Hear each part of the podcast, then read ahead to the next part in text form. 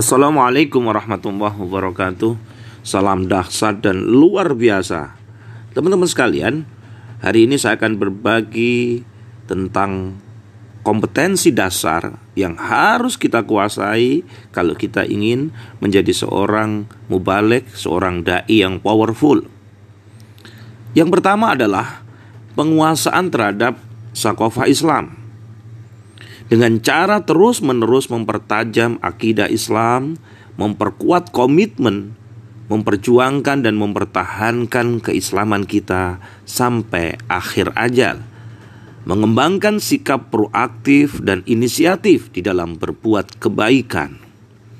Yang kedua adalah memahami fakta-fakta di masyarakat dengan cara melakukan riset dan penelitian serta tentunya banyak membaca berbagai literatur. Kemudian kompetensi yang ketiga adalah kemampuan mengaitkan fakta dengan sakofa Islam. Maka di sinilah dibutuhkan komunikasi yang efektif dengan cara mempelajari ilmu komunikasi, sosiologi komunikasi, psikologi komunikasi, atau belajar dengan metode ATM. Apa itu? Amati, tiru, modifikasi mempelajari dan mengamati cara-cara pakar berkomunikasi, kemudian menemukan ide tema yang kreatif dan atraktif, serta mempelajari teknik presentasi dan alat bantu peraga.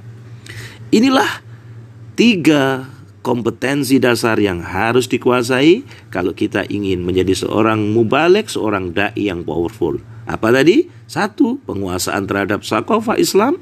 Dua, memahami fakta-fakta di masyarakat. Dan yang ketiga adalah kemampuan mengaitkan fakta dengan sakofah Islam. Maka itulah dibutuhkan komunikasi yang efektif. Salam dahsyat dan luar biasa. Mudah-mudahan bisa diamalkan dan berkah bagi kita semua. Wassalamualaikum warahmatullahi wabarakatuh.